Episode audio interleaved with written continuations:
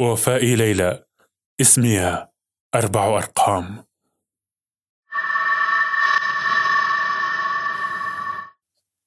لي أصدقاء ألتقط معهم الصور. أمهات يخدعنني بالضم. آباء يقذفونني أبعد كلما تسنى لهم. بيوت أجلس في آخر زواياها مثل طفل معقب هاتفي لا يطلبه أحد. رغم أنه مشغول طوال الوقت. غالبا ينقذني الآخرون بعد فوات الأوان. غالبا يهرع الأطباء حيث لم يعد من فائدة. أشغل أقل من متر ونصف من الفراغ.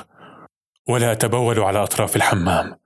وأرضخ لكل الأوامر والتعليمات. أعيش في الخضوع. وأموت بالطاعة. المدلك الذي كان يمسد عضلاتي المتوترة وأنا واقف وظهري له قال لي أبي كان مغسلا للأموات. كان يضغط برفق على عضلة العنق. رائحة السدر والكافور تفوح من ثيابه كلما عاد من الدفن.